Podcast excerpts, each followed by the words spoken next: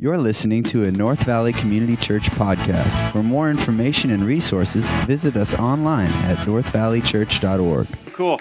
Hey, today's a special day. Uh, personally, for me, uh, today's my wife's birthday, and my mom is here in the service today, here today too. So, um, I just want to say I'm uh, glad that, that I can be with you guys. Last week I was on a father son camp out retreat and I had an awesome time over at Sheep's Bridge, way far off in Nowhereville. Um, a lot of fun.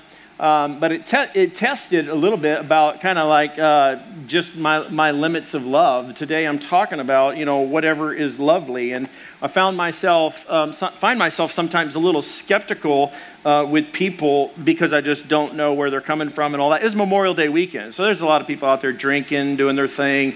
And so I'm out there and we're driving down the dirt road and uh, this person breaks off, or they, they, they're driving a BMW on 40 miles of dirt road, okay? Not a good idea.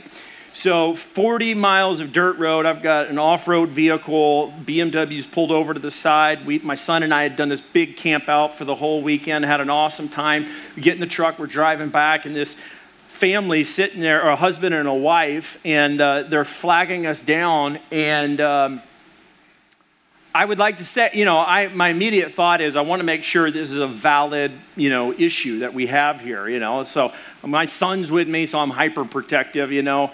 And so, and I'm a hunter, so I have guns in the car. And uh, so I pull over. As soon as I said guns, everybody looked up.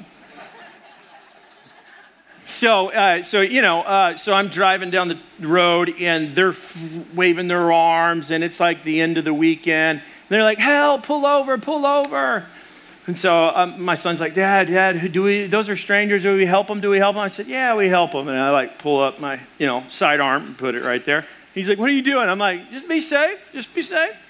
He said, okay. So we pull over, and the guy's like, oh, I, you know, I've got i I'm like, why do you have a BMW? First of all, I couldn't see the tire busted, so I'm like, is it a joke? Like, who drives a Beamer out here, you know?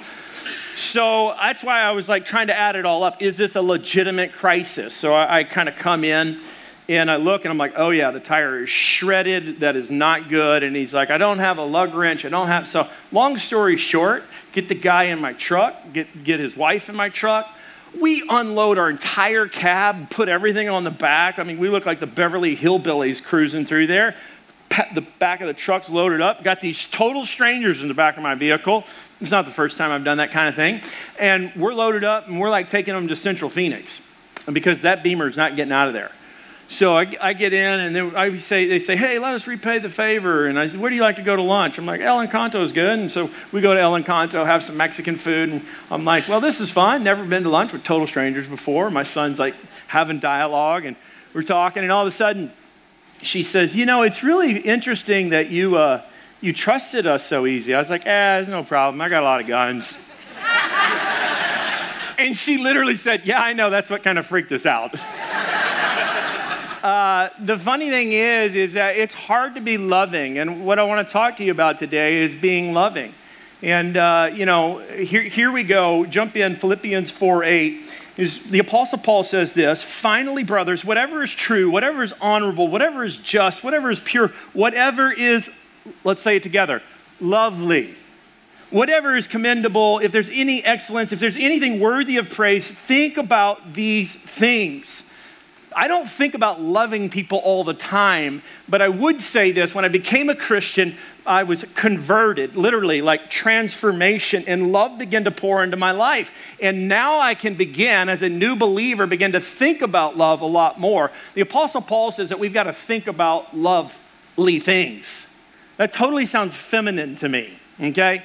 Like, I don't like that idea. Think about whatever is lovely. I think about potpourri and spray. Psh, psh, psh. Like, uh, Paul, are you like, what are you? Are you a soft male or what's going on here? But, you know, this idea of lovely in, in the original language means something that actually the Aussies, the Australians, like to use.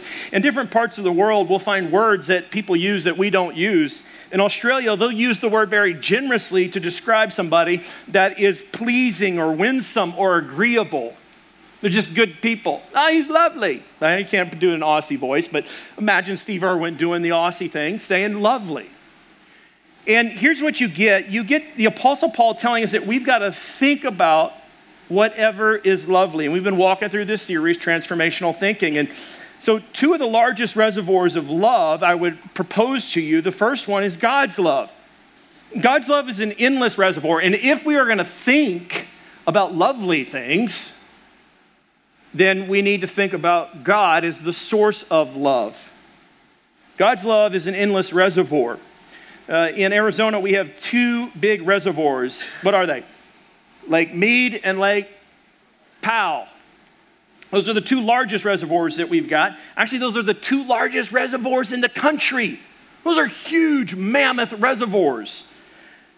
Lake Mead serves Arizona, California, uh, Nevada, and even northern part of Mexico. 20 million plus people are serviced by these reservoirs. God's reservoir is never going to dry up. That's always the talk and the discussion about in Arizona, California. You know, they're on a water drought. You know, you see people's yards are totally dry because they're on a they're they're kind of like a drought freeze or whatever. Listen, God is the source of love, and His reservoir never goes dry. Man's reservoir, however, man's love is limited. Just take a brief trip down memory lane, and you can see even in my own life, love, love my love is limited.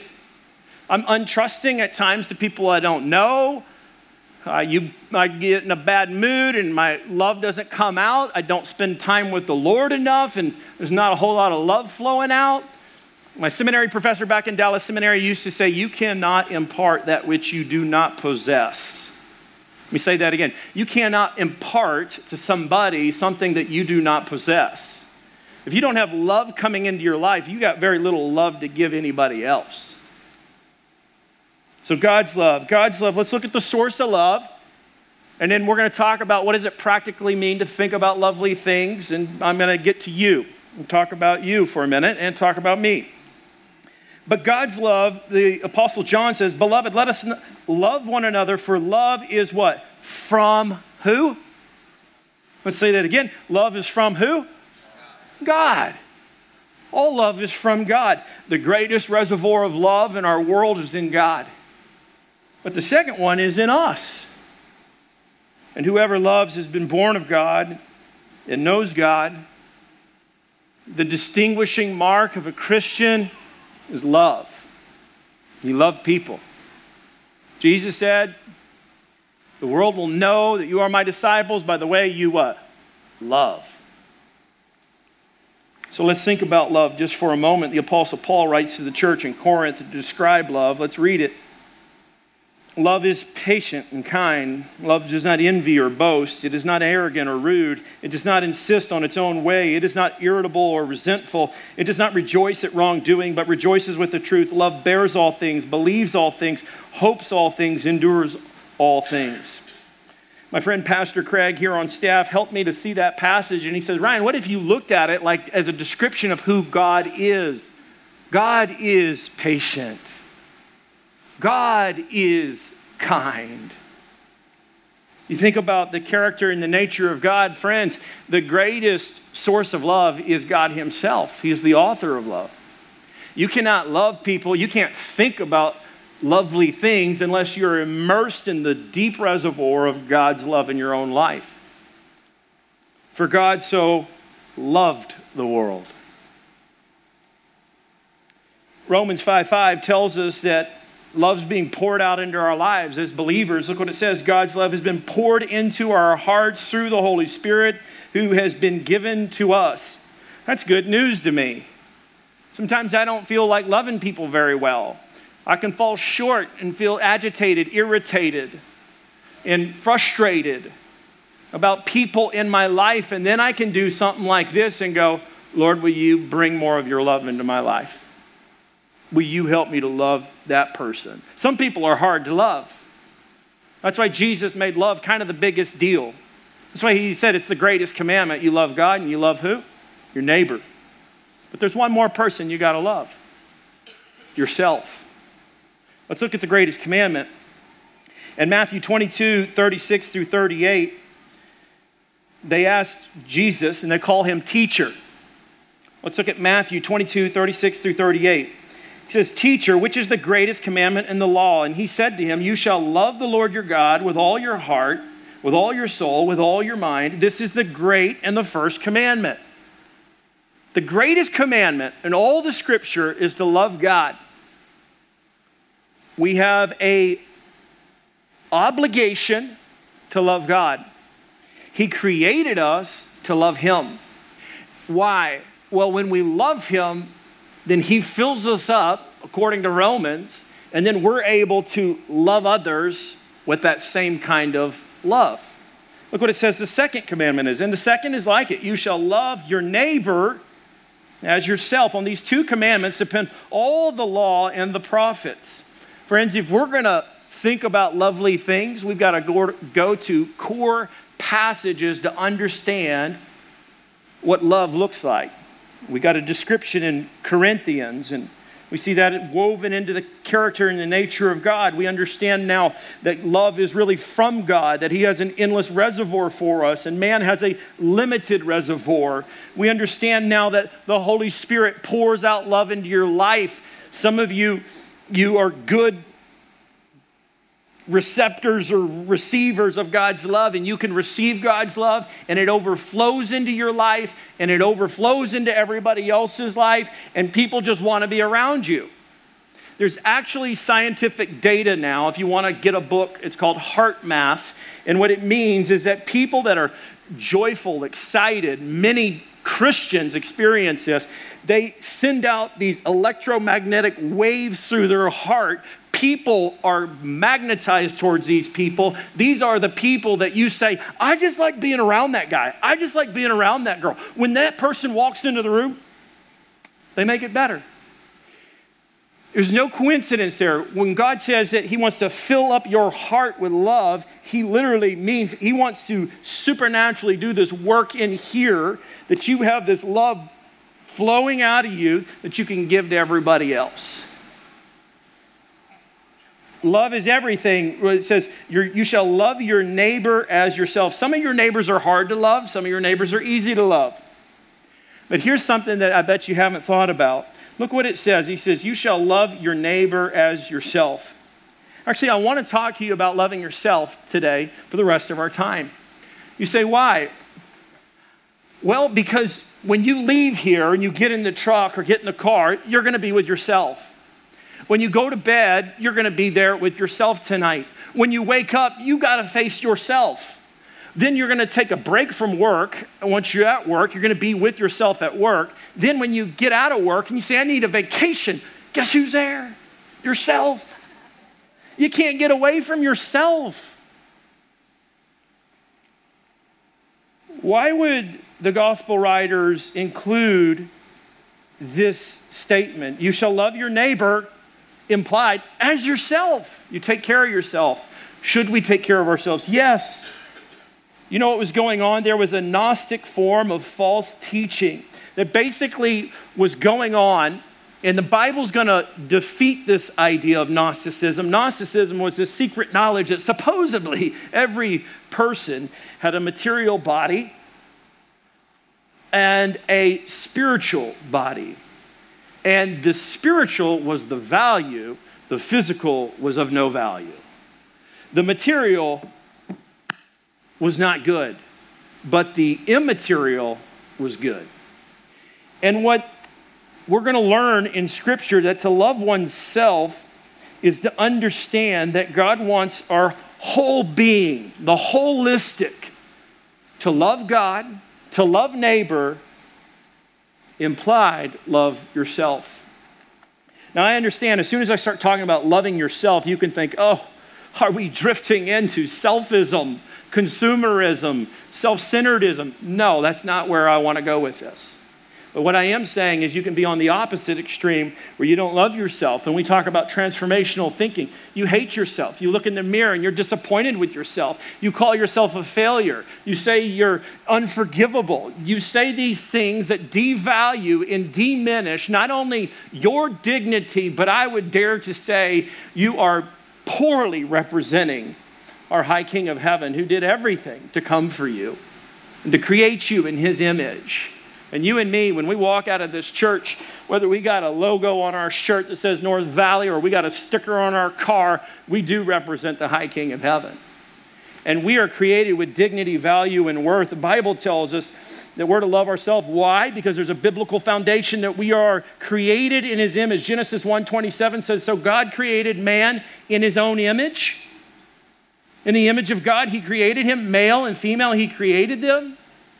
What does it mean to be created in the image of God? It means that there are moral attributes that we share. So when I love, when I'm patient, that's showing the love of God. When you're caring and when you're kind to your neighbor, when you're caring and you're kind and you're loving and you're patient to your friends, to your family, you're, you're being an image bearer of your Creator. When you see a non Christian even doing those things, they are reflecting moral attributes. That's what it means to be created in the image of God. We do not share in the divine attributes. Divine attributes, these are things that we do not share with God. God is omnipotent. We're not omnipotent. We're not all powerful. God is omniscient. He is all knowing. We're not all knowing. God is omnipresent. He's everywhere all at once. We're not all, everywhere all at once but we can share in this image. So, what does it mean to love oneself biblically? Number one, I would say spiritually, you need to know who you are. You matter to God. You're loved by God. You're made in God's image. You're a temple of the Holy Spirit. We can't think about lovely things if our mind is distracted and we are not sourced in God's love. We don't have understanding of God's love. We can't think about lovely things unless it's coming from a good place. Some of you are not in a good place because you don't have peace with yourself. You don't even love yourself. I would argue that the Bible advocates that you do need to care and love for yourself. Spiritually, first, you need to know who you are. The Apostle Paul writes in Ephesians 1 3, he writes to the church in Ephesus is probably perhaps one of the best identity chapters of who we are in Christ as Christians. If you're struggling with knowing, having security in your identity, go to Ephesians chapter 1. Look at this. I'm going to highlight to you a number of positional statements of who you are in Christ. The Apostle Paul writes, Blessed be the God and Father of our Lord Jesus Christ, who has blessed us in Christ with every spiritual blessing in the heavenly places. Number one, that means that you and I are blessed. Do you count your blessings? Could you wake up every single day and say, Today, Lord, there's blessings? You've given me, the Bible says, every spiritual blessing. You've got access to all sorts of blessings. What are those? The Apostle Paul helps us. He helps tell us what those are. He says that He chose us in Him before the foundation of the world, that we should be holy and blameless before Him in love. Paul puts that in there. In love, He did that. What does that mean? It means that you and I, as believers, were chosen. You say, wait a second, I thought I chose Him. Well, He chose you, and then you chose Him because he chose you in him before the foundation of the world. I don't think you were there before the foundations of the world. What does it mean to be chosen? It means to be called, selected, to be called out for oneself. Uh, not too long ago, we were playing volleyball over there at the volleyball court, and I hate to say, I'm usually not picked first. Okay? I don't know why. I mean, I've got good arms, you know. I, I could jump a little bit, you know, but they don't want to pick me first. So I'm sitting there, we're all lined up. You know how you do it on sports teams. Oh, who wants to be the captain? You go over there, you go over there. Okay, you're the captain. Who do you put as the captain? You always put the best players. so you always get the best players, and then the losers sit back here, you know.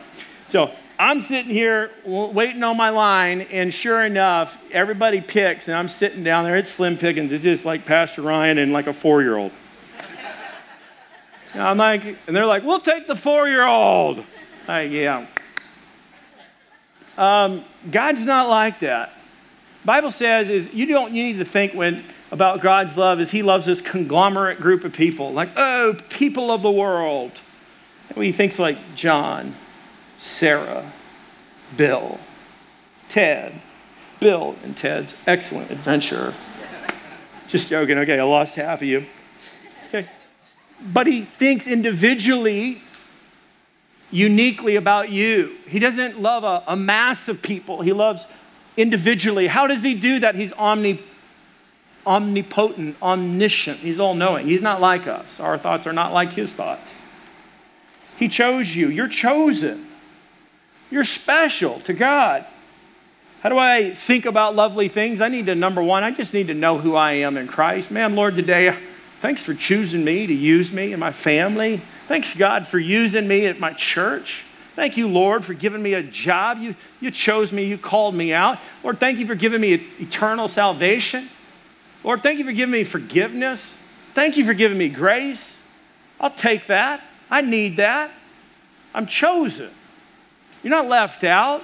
You're not the last picking. You were chosen before the foundations of the world. Find your confidence in the clarity of who God's called you to be. Continuing on, the Apostle Paul says, He predestined us for adoption to Himself as sons through Jesus Christ, according to the purpose of His will, to the praise of His glorious grace. You and I got a responsibility we shine out God's glorious grace everywhere we go. We ought to be the most gracious, most forgiving, loving people. Where do we do that for? We don't do it to work for acceptance. We do it because we're standing in acceptance and we can extend that love out with which he has blessed us in the beloved. What does that mean? He says I, it means you and I are predestined as believers. We are adopted. We got a family and we have a purpose. That word predestined means decided ahead of time. It's not like it was a last minute call. Oh, I guess we'll take him. No, it means that God's thought, transformational thinking. What about God? Think about his thinking. He thought of you. That's mind blowing. Secondly, I'd encourage you if you're going to love yourself, you not only need to spiritually know who you are, you need to physically develop healthy habits. You say to me, what are you talking about? Go to the gym? Yeah, that'd be a good idea. Go to the gym. What are you talking about? Get on a diet? Maybe so. What are you talking about? You talking about getting some good sleep? Yeah, that's exactly what I'm talking about. You say to me, wait a second, that doesn't sound spiritual. It sounds physical. Good. Because what the first century apologists, writers, and disciples were combating was a heresy called Gnosticism in the church, it's moved through Christian circles as well, somehow downplaying the physical body and uplifting the soul and saying they're not connected, they're separated. No, let me tell you something, friends. Everything's connected. Our body, our soul, our mind. That's why in the first commandment, love the Lord your God with all your heart, soul, mind, and strength. There's physical, there's spiritual meanings there. What about the Apostle Paul? What does he say? He says, I appeal to you, therefore, brothers, by the mercy of God, to present your what? Your bodies. That's a physical word. That means your physical, material body. Why is that? Because he goes on to tell you that you are God's temple. Everything about your physical being is important. Your mind, your your, the members of your body, your heart. It's all connected. And that we're to present this as a spiritual act of worship. You know, they've done research right now. I was at a, a, a symposium down at Phoenix Seminary. Uh, Dr. Darryl DelHousaye uh, hosted it, a number of other uh, Christian psychiatrists, psychologists, uh, authors, writers, speakers, all that, blah, blah, blah. It was good. And some of the guys were totally way over my head. But I paid attention when one of the psychiatrists started talking about fried chicken. I'm like, what did he say? He's talking about Kentucky Fried Chicken. He said that Kentucky Fried Chicken, he said that, that the food that we eat, now there's the science out there. When you're eating like fried food, there's direct links and studies to how much fried food you eat to depression. I'm like, what? I, am happy. Does he know what I eat like? Because when I eat fried chicken, I get happy. But the reality is, is that science is telling us that your body matters. and that it, what you put into your body affects your emotion, your mind, and your, and your, your whole being. I'm not saying you can't eat Kentucky Fried Chicken. I'm just telling you what research is saying. And I am telling you what the Apostle Paul says that this idea of body, he didn't say present your soul as a living sacrifice. He didn't say present your heart as a living sacrifice. He says present your bodies as a living sacrifice, holy and acceptable to God, to which is your spiritual act of worship. Some of you need to make a treat your body better by doing this. I'm going to give my body rest today. I'm not sleeping a whole lot. I'm on like four hours of sleep every night. That's why I have to wake up and slam some Red Bulls and drink a lot of coffee all day long. And I'm like drinking coffee to 2 p.m. and I'm just getting going. And then you get home and then you do stuff that's not healthy for your body. You feed it all sorts of things that are going to hurt you. And then you have ulcers and then you have pain. And then your body's saying, like, take a break. Why, from a practical standpoint, would it be good for you to take better care of your body? I think at least you could say to yourself, well, maybe I'll give myself five to 10 more years of healthy living to love my family, to serve my community, to serve in my church, just by taking better care of myself. You can neglect the body. People that do this, they fall into categories, I would say, of Gnosticism, where they value spiritual things but don't value physical things. They value the immaterial, but they don't value the material. So then you have some camps of Christianity that say, oh, well, don't take medication. Oh, well, don't do this. Don't pay attention to that. Or they see anxiety as things that are something that are demonically influenced or depression. And they, they over spiritualize things that don't need to be over spiritualized. And then people silently suffer in the shadows. I remember years ago, um, two stories. One was I struggled with a serious bout of anxiety, have my whole life. People in my family have struggled with anxiety. It's something physically in me. My, my blood pressure will increase. I got to slow down. I'm always amped up. I shouldn't be drinking Red Bull. I cut that out a long time ago.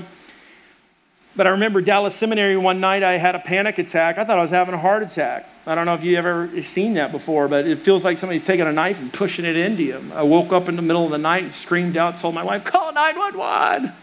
She's like, I think you're having a panic attack. I'm like, oh, okay.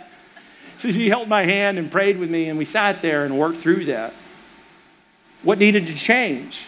I need to take better care of my body. I need to get better sleep. I need to eat right. I need to start doing the things. Was I praying? I was praying all the time. Was I reading the Bible? I was reading all the time. I was walking a holy life. I just was neglecting the body. What about depression? Years ago, when we were in a kind of a stagnant point at North Valley, I was upset. I was really frustrated because I had big dreams. This is the first church I've ever planted. And I wanted things to move a lot faster than they did. We were at Barry Goldwater High School. Um, we changed the name of the church. It was Imago Dei Community Church. Great name, but everybody butchers it because it's Latin, so nobody speaks Latin. So we just said, we'll call it North Valley. Uh, we adopted a little girl. My dog bit my little girl. Thought we were going to get in a lawsuit. Had several um, people in my life that I loved died. Um, I was going through a hard time. The church wasn't moving forward. I found myself like this. Okay? I'm always for the most part, upbeat guy. But I found myself like this. I was in bed and I told Leslie, I don't want to get up today. She said, Come on, Ryan. I said, No, I don't feel like going to work. I don't really have a drive anymore. Well, come on. Nah. Next day. Hey, sweetie, get up. I don't want to. I don't feel good. What's wrong? I don't know. Just don't feel me. I was scared to death because I thought to myself, what's wrong with me? Uh, I wasn't suicidal, thank God. But, you know, that's a very normal response when you get into a funk like that. I was depressed. She said, call your pastor buddies out of state if that'll make you feel better. So I call him, tell him what's going on. He said, Sign, you're depressed. I'm like, man, I'm not depressed. I'm a pastor. He's like, yeah, most pastors get depressed. You know, Charles Spurgeon, your hero, he was depressed all the time, and he loved fried chicken. And I'm like, so I found out I was in good company. Let me just read to you about these guys. You got David was depressed, Moses was depressed, Elijah was depressed, Jeremiah was depressed. Depression's a real deal. So I went and got help. It changed my life.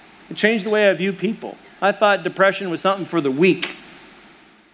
And I realized that something had happened. I had, I had neurologically and chemically depleted all the adrenal glands in my body from going on a high pace for way too long. And the doctor said, You need some medication to get you going. Or you can stay in your funk for about nine months. Just move all the guns out of the house. I was like, I'm keeping my guns. So, what do we do? Number two, I want to challenge you mentally care for your mind. The Apostle Paul says, Don't be conformed to this world. Man, you need the best mind you got. You can't be conformed to the world. The world will suck the life out of you. But he says, Be transformed by the renewal of your mind. I really don't think my mind could renew much more until I took special attention to it. Saw a psychiatrist. I was filling it with Bible. I was filling it with prayer. I was seeking counseling. The Apostle Paul talks about renewing the mind. He says that by testing that you may discern what is the will of God, what is good and acceptable and perfect. Listen, why, why does he emphasize the mind so much? In Ephesians, he mentions the mind, chapter 1, chapter 2, chapter 3, all throughout the epistle. Philippians, he does the same thing. In Romans, he emphasizes it. In fact, one scholar, D.A. Carson, professor of the New Testament, said this about this passage. He says, The essence of successful Christian living is the renewing of our minds so that we might be able to approve what God's will is. That is to recognize and put it into practice God's will for every situation we face. Ladies and gentlemen, the greatest asset that you have is your mind. The greatest asset in Christianity is the mind. Take care of your mind, mentally care for your mind. How do you renew your mind? I taught this in week one of the series. You realize the problem. You realize that you say to me, Well, what if I have a mental illness? Well, ultimately, the Bible says that we were created with perfect harmony with God, with each other. Everything was great. But then sin entered the world after the rebellion, and sin has uh, infected everything, even the mind, even the heart, even the body, everything. So when you get sad because somebody's dying, the reason why you're getting sad is because they weren't supposed to die. The reason why they weren't supposed to die is because that's not how God created it. But when sin entered the world, it screwed everything up the mind, the heart, the body, the thorns in the desert everything has been frustrated, the Bible says, when sin entered the world. Realize the problem if you're going to renew the mind. You need help. Number two, you rely on the Holy Spirit. The Holy Spirit will pour love into your life. You can't think about lovely things unless you ask God to fill you with love in your life more and more. Number three, you fill your mind with things that are good and godly and great. Number four, you filter your mind. I spent 30 something minutes teaching on this, so go back and review your notes. Number five, you focus your mind. What is good? What is great? That's why the Apostle Paul, here he is in prison in Rome, and he's telling people, giving them an encouraging little note to the church in Philippi. Finally, brothers, whatever is true, whatever is honorable, whatever is just, whatever is pure, whatever is lovely. Like, how does he say that? If I was him, I'd be like, I'm in terrible trouble. This place is lame. I'm chained up. You guys need to get here quicker. I've been working my butt off for you. Come on. Why? He's transformed all the time. Put these things into practice. What if you're depressed? What if you've been labeled clinically depressed? What if you feel like you're in a depression? What is a depression? A depression is where you have this negative state of mind for a period of two to three weeks at a time. And then it goes further and further sometimes. And then you get into the stinking thinking thing. You can't pull out. And literally, what happens is, from a neuroscience level, is there's these things called neuroplasticity. You have these channels in your brain Don't, believe me, that wasn't like a cool hair move. I just did. but you have these channels in your brain, and when you get in a depressant, they're like canals in which all the thoughts and the process through your mind.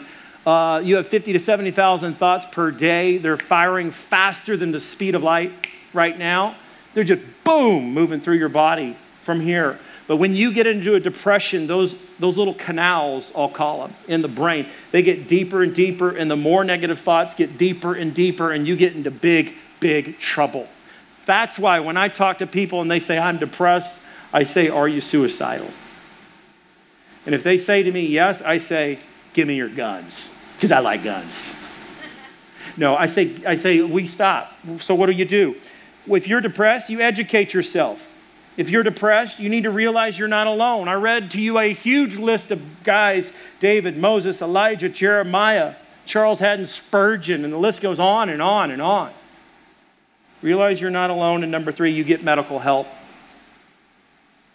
Listen, if you are depressed or you're going through a depression, you sense you are, but you haven't been labeled, I want to tell you one thing right now. Listen to me that God loves you. God loves you tremendously. This church loves you. And you're going to be okay if you get help.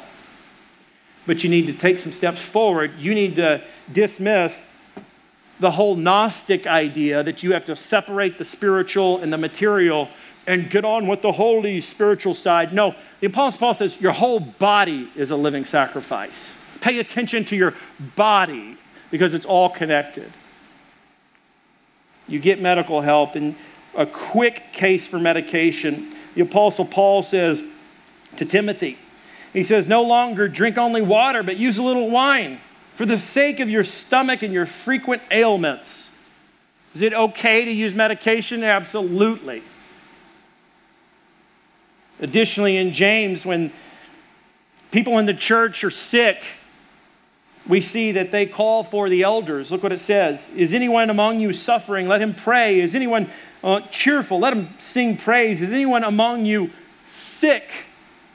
Let him call for the elders of the church and let them pray over him, anointing him with oil in the name of the Lord. That oil is the same kind of medical ointment, medication ointment that was used in the story of the, uh, the, the Good Samaritan you use medication. God ordained it, planned it, purposed it to put doctors into our life, physicians into our life, Christian or non Christian, they are serving the world and Christians all around with God's common grace. Because every man, every woman, every child is made in the image of God.